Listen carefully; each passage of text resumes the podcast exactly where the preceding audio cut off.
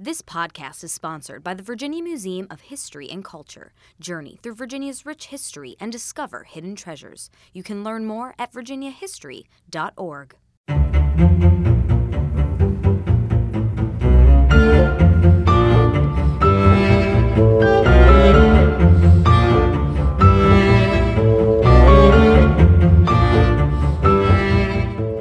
Welcome back, everyone, to How We Got Here, a look back at Virginia's rich history told one week at a time.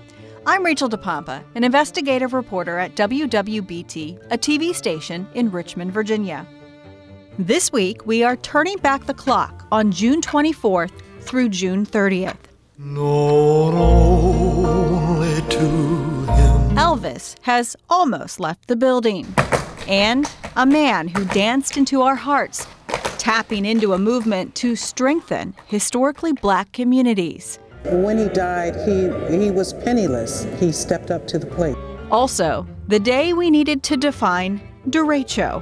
You almost never actually forecast that. And the beginning of the Seven Days Battles. It's the most consequential, certainly, of all our battlefields around Richmond. Changes the entire war.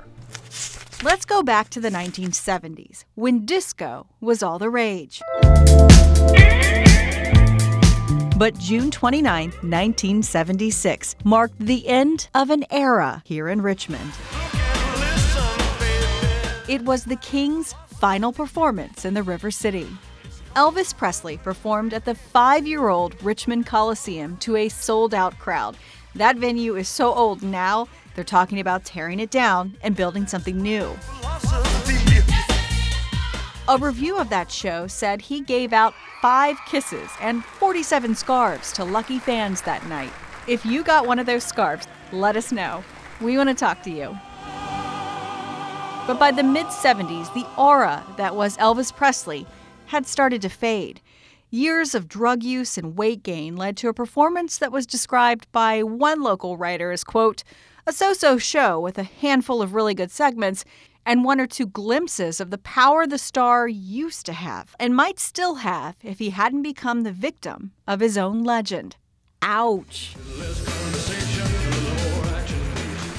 Though that was his last show, it was really considered a comeback of sorts. His iconic shows in Richmond happened two decades prior in the mid 50s. But here's something you probably didn't know. When Elvis first performed in Virginia, it was in May of 1955 at the Norfolk Arena. They spelled his name wrong on the marquee. They spelled Presley with two S's, and he was just a footnote at the time, a newcomer trying to make a name for himself. But the ladies were starting to take notice. A few nights before that performance in Norfolk, the Orlando Sentinel wrote, quote, a real sex boy as far as the teenage girls are concerned. Again, it was the 50s. Sex boy. Alrighty then. The night after the Norfolk show, Elvis was in Richmond to perform at the Mosque Theater, now known as Altria Theater. If you ever get a chance to go to a show there, you really should. This building is unique inside and out. I've seen several there. It's just a really cool place to go. Anyway, reps from RCA Records were there that night, and they took notice. They had breakfast with Presley at the Jefferson Hotel the next day and got the wheels turning. Wheels that would make Elvis a star. The Jefferson Hotel is the most expensive hotel in the city. A few months later, he would record a single called Heartbreak Hotel. And as Don Harrison recently wrote in Virginia Living, nobody would ever misspell his name on a marquee again. The King performed at the mosque the following year on June 30th, 1956. It was just before this show that a photographer captured the iconic, sultry image of Elvis touching tongues with a woman backstage. The picture is called French Kiss. Google it if you don't know what I'm talking about. It is classic Elvis. The concert at the end of June 1956 was mere days before Elvis would stand behind a microphone in a Nashville studio and record Don't Be Cruel and Hound Dog. As the cliche goes, the rest is history. So even if the King's last show in Richmond 20 years later, in 1976, was so so, Virginia, much like the rest of the nation, couldn't help but fall in love with Elvis Presley.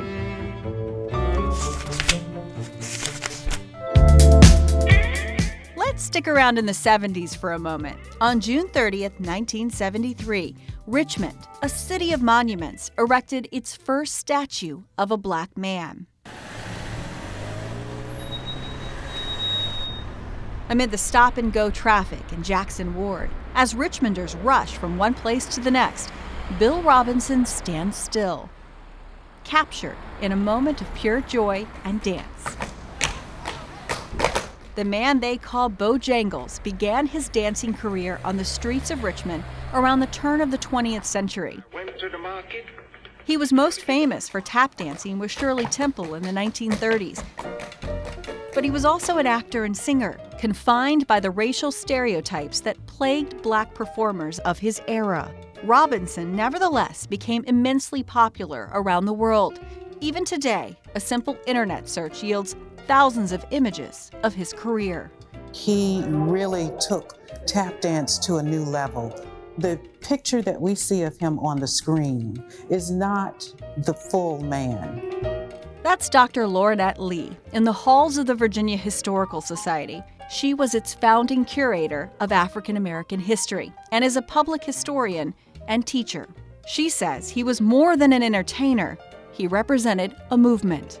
Though blacks paid taxes, those taxes did not show up in, in improvements in the communities. In 1933, Robinson's hometown was a city divided.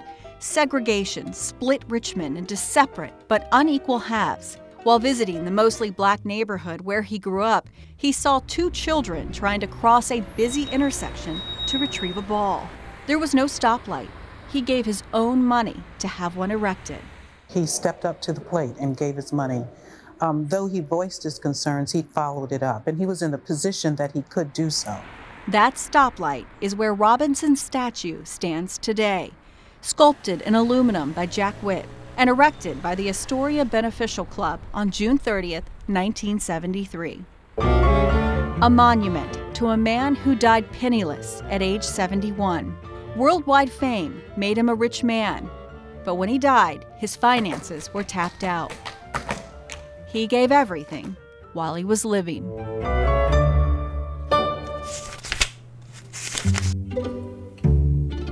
The year 1807. The United States was just over 30 years old.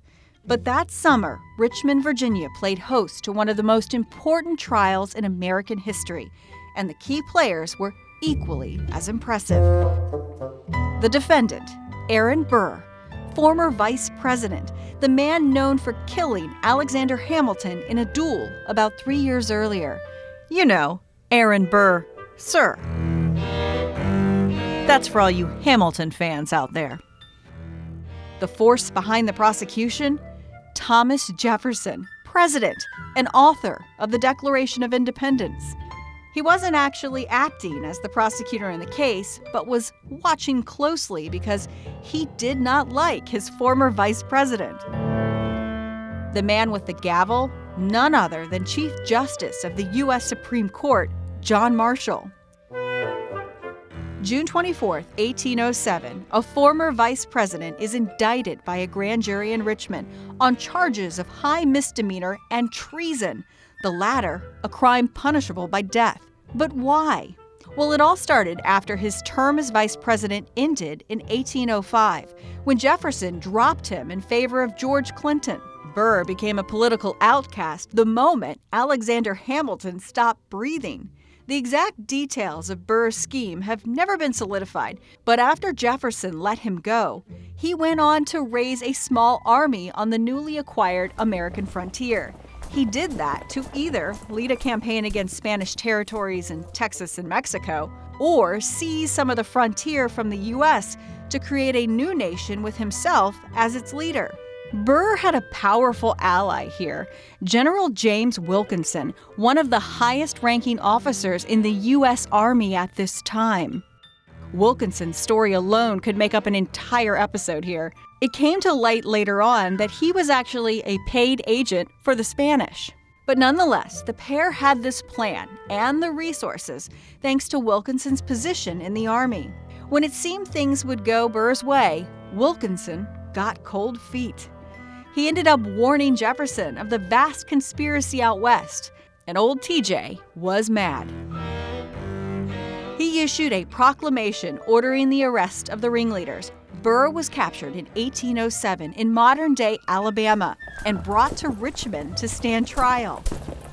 Burr pleaded not guilty. The trial began in the late summer, and the defense went after the linchpin of the prosecution's case for treason. They argued that the definition of treason in the Constitution required evidence of an overt act. Well, this is a real technicality here. The defense argued on the day listed in the treason indictment, Burr wasn't even there. Chief Justice John Marshall ruled in favor of the defense, and only General Wilkinson testified to Burr's involvement. A stab in the back. The prosecution's case crumbled. The jury came back with a verdict not guilty. Aaron Burr was acquitted. Some would call it a victory, but Burr was, and frankly still is, considered a villain of early America. His reputation was stained in Alexander Hamilton's blood, and Thomas Jefferson wanted to add treason and take his life. A prominent American politician tried for one of the highest crimes of law, his life spared because of Chief Justice John Marshall and a jury of his peers. The title of this podcast, How We Got Here, can be interpreted in a lot of different ways. You can go as far back in history as you want, but one moment stands out as a pillar of how we got here. And it happened on June 29, 1776. This is five days before the widely accepted official Independence Day of July 4th, 1776. On June 29th, 243 years ago, Virginia declared itself an independent commonwealth, enacting a state constitution, the first colony to do so. Virginia's Fifth Revolutionary Convention met in Williamsburg and was the first in North America to write a constitution. It defined how an independent state government would work, one that owed nothing to King George III across the pond. Written mostly by George Mason, this Constitution included the Declaration of Rights that we talked about in Episode 2. Prior to 1776, there was no legal document that spelled out the limits of power in Virginia. The Revolutionary Convention knew it wanted a weaker chief executive and stronger legislature, but they had no example to draw from. They were flying blind here, trying to organize a brand new government. They got creative and enacted the state constitution. Other colonies followed. It's important to note that no amendments were made in the first Constitution because it didn't include an amendment process. Don't worry, that error was corrected in the U.S. Constitution when it was drafted in 1787. Without amendments, we'd be stuck with the original Constitution, which didn't allow women to vote and allowed a country with slavery. Remember Patrick Henry from episode 1? Give me liberty! Oh, give me death! That's a recording of a reenactment of his speech at St. John's Church. He was chosen as the first governor of the new Commonwealth of Virginia that day in 1776. In his inaugural address, he praised delegates for a quote, system of government which you have formed and which is so wisely calculated to secure equal liberty and advance human happiness. Happiness is what it's all about, right? Well, maybe Patrick Henry did teach us a thing or two about liberty instead of a lesson on mercury poisoning or death. If you're confused, go back and listen to episode 1. Virginia was independent from Britain, but it wasn't a state yet. That wouldn't happen for another 12 years. June 25th, 1788, Virginia becomes the 10th state in the United States. And here's a fun fact for you we refer to Virginia as the Commonwealth a lot. There are four Commonwealths in the U.S. Virginia, Massachusetts, Kentucky, and Pennsylvania. It has no impact on life or law compared to states that are not commonwealths.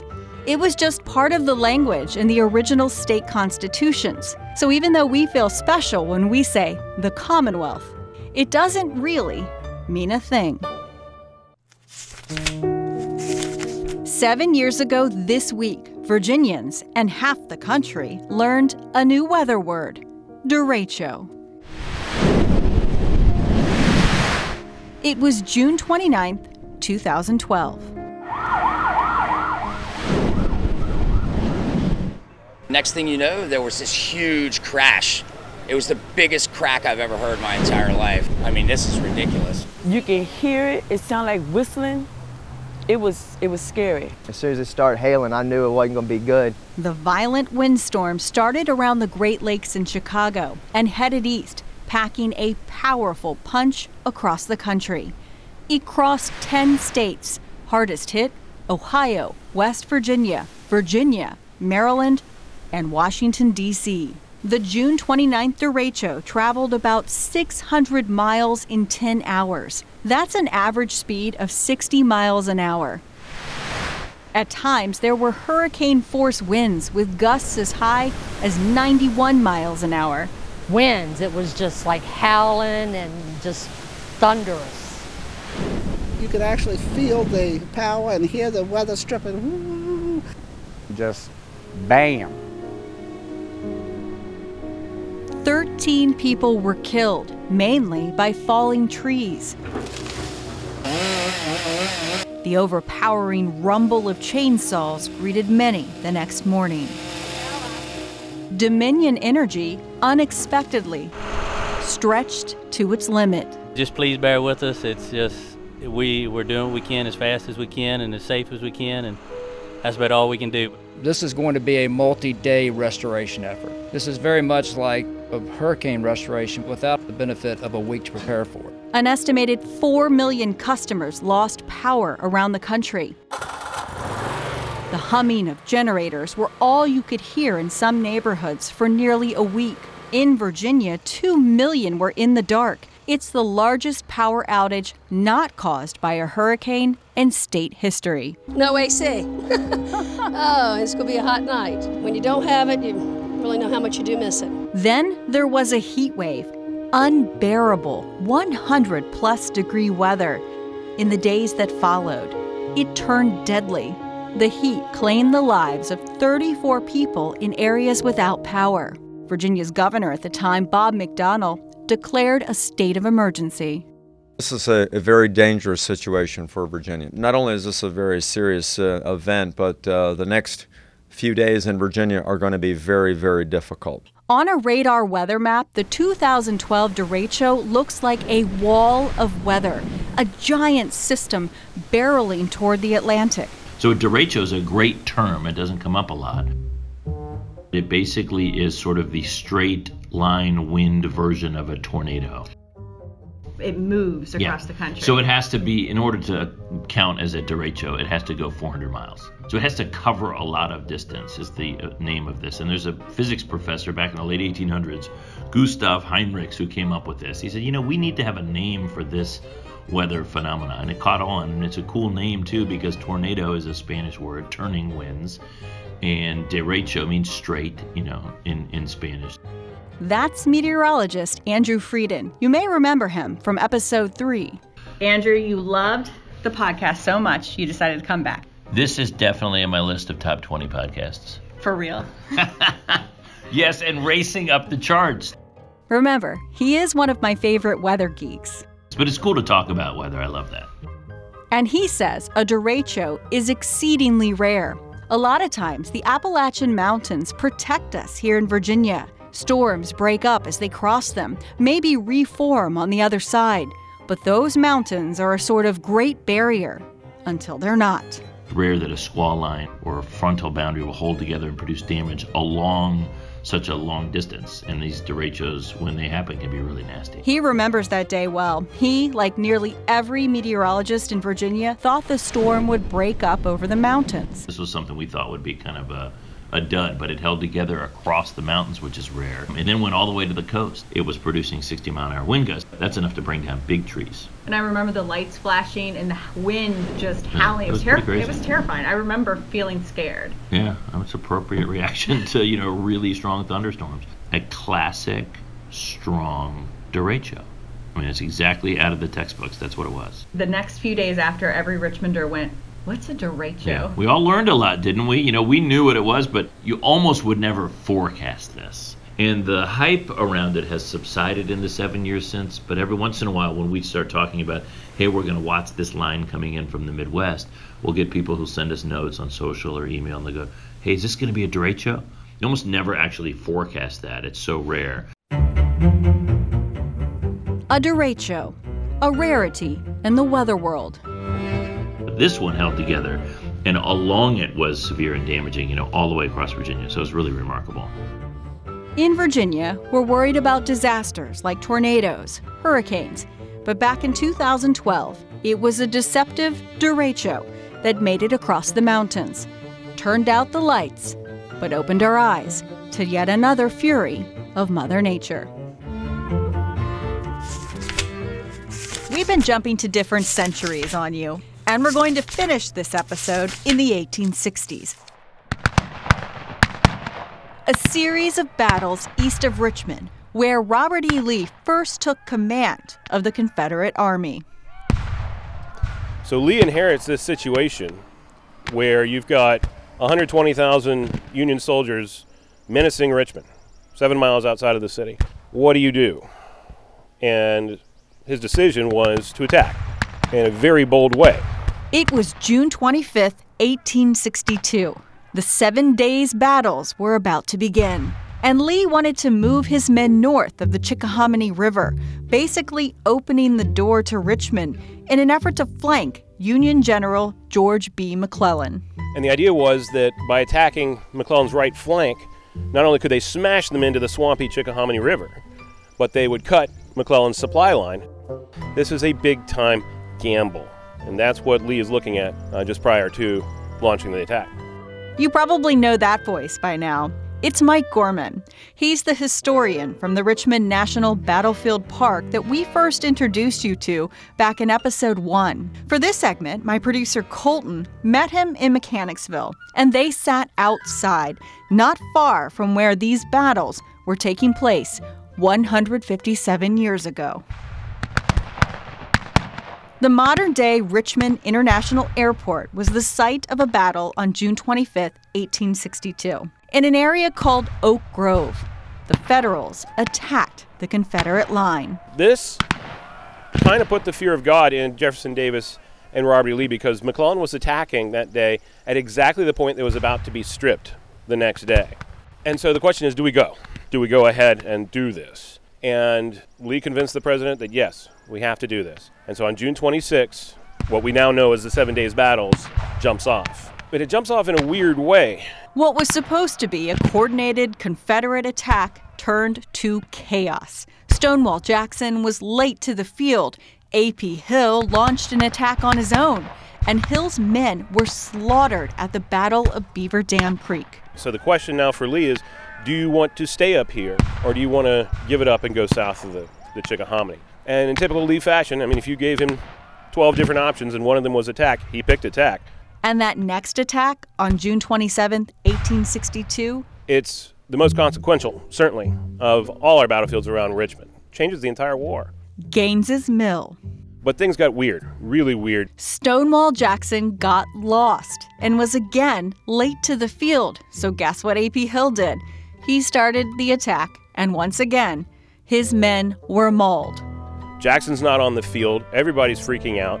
A.P. Hill's men are stuck in the middle of the field, and the day is going longer. And every second that ticks by is one more second that McClellan might be able to figure out hey, there's nobody in front of me, or not many people in front of me, on the south bank of the Chickahominy. So you can imagine the stress and the, the sweat as the shadows get longer, and finally, Stonewall Jackson arrives. There's no chance or no time to set up something clever. The decision is everyone assault, everyone attack, everybody into the pool. The afternoon turns to evening on the 27th, You've got about 60,000 Confederate soldiers beginning a massive charge, the largest one that Lee ever made. 60,000 men marching in an arc that stretched some two and a half miles wide. It's mind boggling. Imagine the sound of the rebel yell. Imagine seeing them step out. You know, imagine hearing and the very ground shaking as the artillery blasted away. I mean, this is this is huge. And they found a weak point. It's now the Union line is just evaporating. They're, they're running, trying to get back to the bridges across the Chickahominy now. The Confederates in pursuit. And unfortunately for the Confederates, the sun set before they could cut off that retreat. But not before a devastating loss of life on both sides. Gaines Mill is a bloody affair. We are talking about 15,000 combined casualties in about six hours. So if you've got sort of a picture of, of combat, maybe from movies like Saving Private Ryan, a D-Day, for instance, that's about three times the number of casualties, Allied casualties, that we had at, at Normandy on D-Day. This is a huge, bloody affair. But you know, combine the, the, the actual fighting with the, the sensory experience of the feeling of the heat, the sweat, the blood, the just death, the smells everywhere. So when you came back to these fields after the fight, you know, these once lovely houses now had graves in the garden, used as field hospitals, so there's blood on the floor and the chimney is down because, you know, an artillery round struck. I mean, I really want to give you this impression. Th- this is right outside Richmond. This is this is places we know. And we could certainly say Lee's won his first victory as army commander. Sure. But now he's looking at a situation that's even worse because McClellan's army is now united on the south bank of the of the Chickahominy and he's north of it. You can see why we invited Mike back. He is an amazing storyteller. Back to that story Richmond was exposed. That night, McClellan would write a letter to President Abraham Lincoln and Secretary of War Edwin M. Stanton. If you ask me, reading the letter that he wrote to Lincoln and Stanton that night, it's pretty clear that he has completely become demoralized, maybe even to the point of a mental breakdown. He concludes it with this amazing pair of sentences. He says, If I save this army now, it is no thanks to you or to any other persons in Washington. You have done your best to sacrifice this army. wow, right?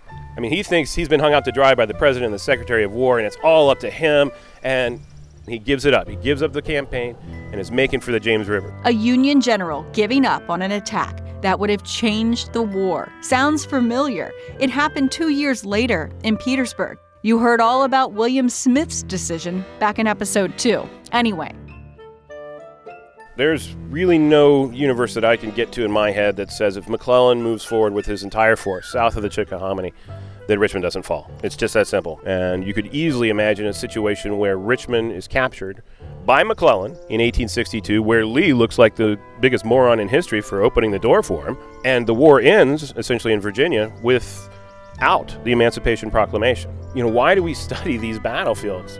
It's picking out those contingency points it could be a completely different America. But isn't that ironic that Lee's victories during the seven days and against McClellan is what pushed the North towards heading in an, in an abolitionist direction, heading towards the Emancipation Proclamation? That wasn't even in the cards at this time. Remember, the war, ga- the war aim is to restore the Union, and that's it, just like it had been. And if McClellan had won right here, maybe they would have just done that. We'll never know. Just think about the irony there and how it really shaped this country. It's incredible, and it happened right outside of Richmond. Had Lee lost that battle back in June of 1862, nobody would think of him as the great Robert E. Lee. There'd be no statue to him on Monument Avenue. There would, this would be a, a joke that he literally opened the door, McClellan walked in, and he's stuck north of Chickahominy. Would almost certainly have to surrender. Nobody would be talking about his great military prowess. One wonders you know, where is that line between audacity and insanity? Because you could certainly make a case either way, right here. For the next few days, there would be battles at Savage's Station and Glendale or Frazier's Farm. But there were more missteps by Stonewall Jackson, and the battle on June 30th was brutal. But the soldiers that fought there, it was the worst kind of fighting you can imagine. The sun is setting, and people are literally punching each other, club muskets and bayonets, and you know, you're just almost praying, let that sun go down. The sun did go down on that hot June night in Virginia, but the seven days' battles weren't over yet. The battle at Malvern Hill happened on July 1st, 1862. But that's a story for episode 5. Anyone say cliffhanger? This podcast is recorded by WWBT NBC 12 in Richmond, Virginia. Thank you to our Mixmaster, Digital Director Kate Albright, and to the man who won the battle to cram six stories into this episode, Executive Producer Colton Weekly. Special thanks to Dr. Lauranett Lee, meteorologist Andrew Freiden, and the extraordinary Mike Gorman, and to the archives of Memphis TV station WMC for those sultry sounds of the king. Next week on episode 5, it's the nation's birthday and a notable death day for many ex presidents. This is kind of one of the more famous and, and certainly stranger coincidences in American history. Women take a stand as Virginia votes to secede. Also, the lost colony and naming the new world. No matter what, there was a different America at stake. And the America that we know begins to start to happen because of these seven days battles. And the conclusion of our cliffhanger. If you like this podcast, please support local journalism. You can find stories like this from a little more recent history at NBC12.com. And if you don't mind, rate and review us so others will find us. We'll be back in your life next Monday.